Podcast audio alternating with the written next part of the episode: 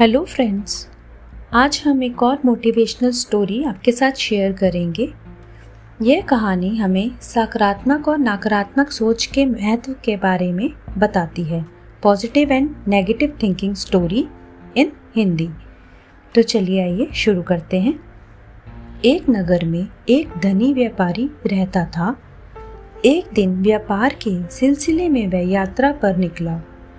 मार्ग में एक घना वन था। जिसे पार कर उसे अपने गंतव्य तक पहुँचना था। लेकिन चलते चलते वह बहुत थक गया था।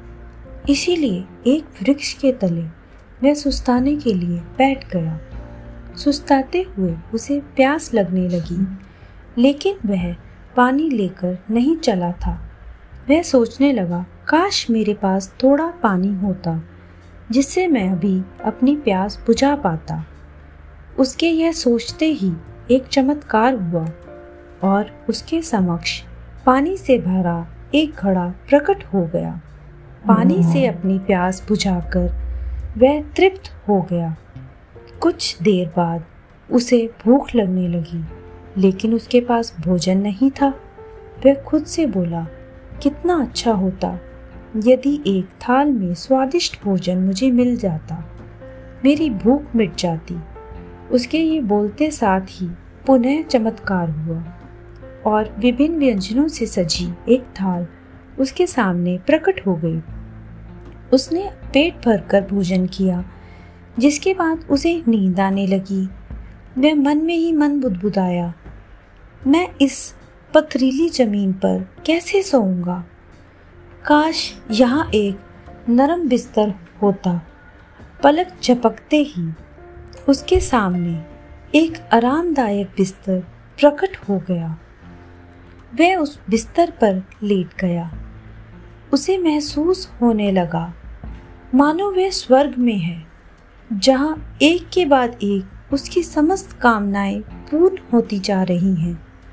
वह अनभिज्ञ था कि जिस वृक्ष के नीचे वह लेटा हुआ है, वह कोई साधारण वृक्ष नहीं, बल्कि एक कल्प वृक्ष है। जिसमें सभी इच्छाओं की पूर्ति करने की शक्ति है। बिस्तर पर लेटे लेटे उसके अचानक दिमाग में ख्याल आया कि वह वन तो कई प्रकार के जंगली जानवरों से भरा हुआ होगा, जो किसी भी क्षण वहाँ आ सकते हैं। ऐसे में तो वह खुद की रक्षा भी नहीं कर पाएगा। जैसे ही उसके दिमाग में ये विचार आया, कहीं से खूंखार शेर वहाँ आ गया। शेर को अपने समक्ष पाकर वह इतना भयभीत हो गया कि वहाँ से भाग भी नहीं पाया। शेर ने उस पर हमला कर दिया और उसे मारकर खा गया। इस प्रकार एक नकारात्मक विचार ने उसकी जान ले ली।